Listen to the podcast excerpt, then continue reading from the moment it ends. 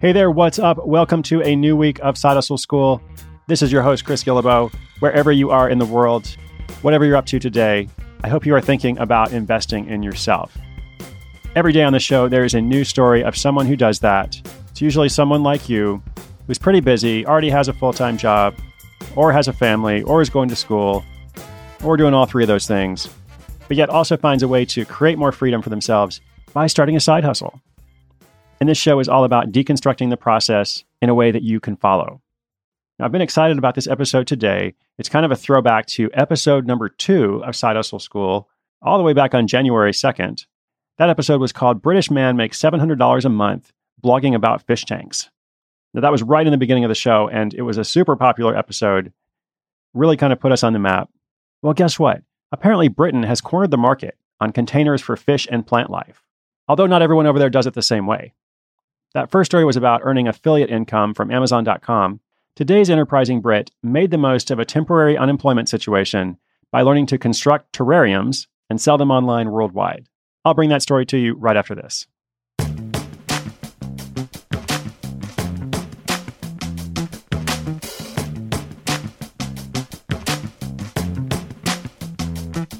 Twenty-five-year-old Adam Shafi has always loved plants even though he was born and raised in the concrete jungle of London. When he was young, he sought out all things green, and he was fixated on cactuses, also known as cacti. And by the way, both pronunciations are correct. And he usually had several around the house. As a teenager, he moved on to carnivorous plants, collecting Venus flytraps and displaying them on his windowsill. Then in his 20s, he migrated towards the more peaceful tomato plant. He might say tomato, and is currently growing 12 varieties. His house is now filled with more than 100 of his favorite tomato plants, as well as 20 other varieties of plants. Two years ago, Adam graduated with a master's degree and ended up with a good job in marketing. However, it took a few months to find work because of a turndown in the industry. So while he was applying for jobs, he also decided to explore something else. Back when he was a young plant enthusiast, Adam had come across terrariums. If you're not familiar with them, terrariums are geometric shaped mini greenhouses that people use to display their plants and decorate their homes. And a lot of the early versions of these terrariums were pretty basic. They accomplished the goal of improved humidity for growing the plants, but they didn't look very nice.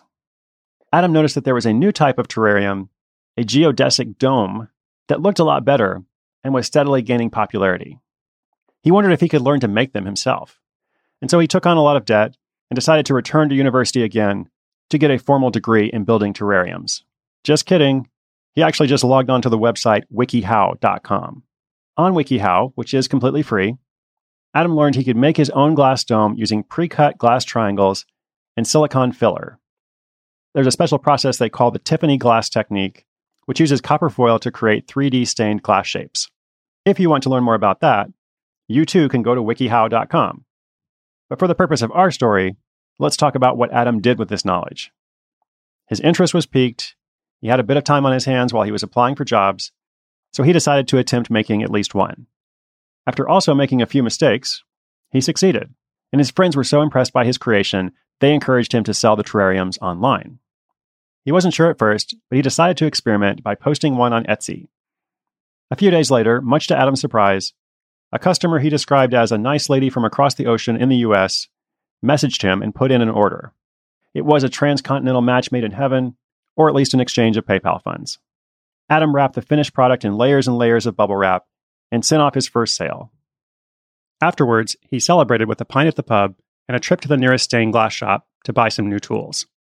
That sale had convinced him, so he invested about 500 pounds, or $640, for materials and tools and he created a website using Shopify. Through his Shopify website and his Etsy shop, he offers his customers something a bit different from the mass produced offerings that they're used to seeing. His terrariums are better made, and he's constantly changing his methods to perfect the finishing on them. Naturally, these handmade products cost a bit more than the ones in the mainstream market, typically ranging from about $45 to $115 depending on the size. Since starting just over a year ago, he has sold over 100 terrariums averaging a bit more than 600 pounds a month, just under $800 in monthly income. He's also expanded to sell kits for filling terrariums. And these kits include soil, gravel, activated charcoal, and moss. These kits have actually become his best selling items on Etsy. And as a bonus, they take far less time to make than the terrariums themselves. Adam is busy with his marketing job during the day, but in his hustle time, the next steps include creating additional stock to expand to craft markets throughout London. Let's see what sprouts next.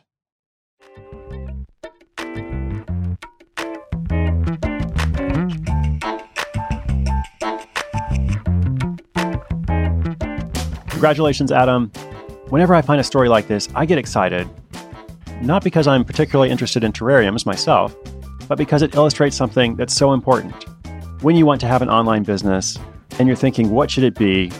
I encourage you to look for topics or fields or industries that are lesser known, maybe even a bit quirky or esoteric.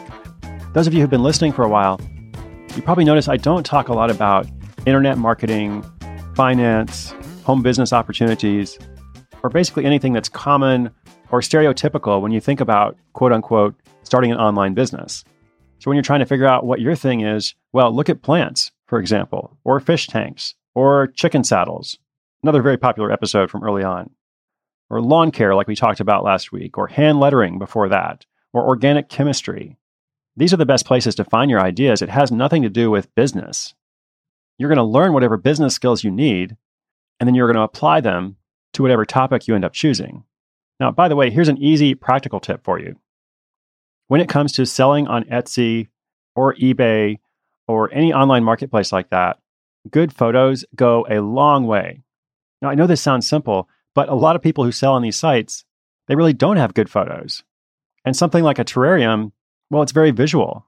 It's also tactile, but since you can't touch it through the screen, you have to be able to really get a good look at it and see why it might be better than just buying one of the mainstream ones. So Adam says he's taken particular care to make sure he's showing really good images of the work he makes.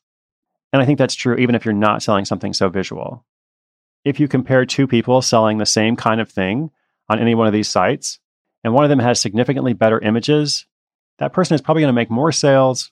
Or if it's an auction, they're going to have a higher closing price. Whatever the matrix of success is, taking the time to put care on your listings will go a long way.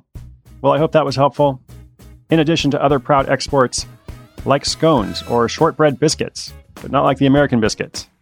The United Kingdom can now take pride knowing that it has cornered the market on both fish tanks and terrariums. They also provide healthcare for all their citizens, regardless of income, but that's a story for another day.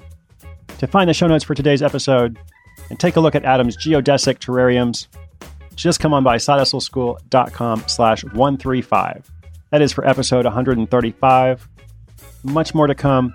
And by the way, speaking of plants, do you know why you can't iron a four leaf clover? Because you shouldn't press your luck. That's right, I'll be here all week.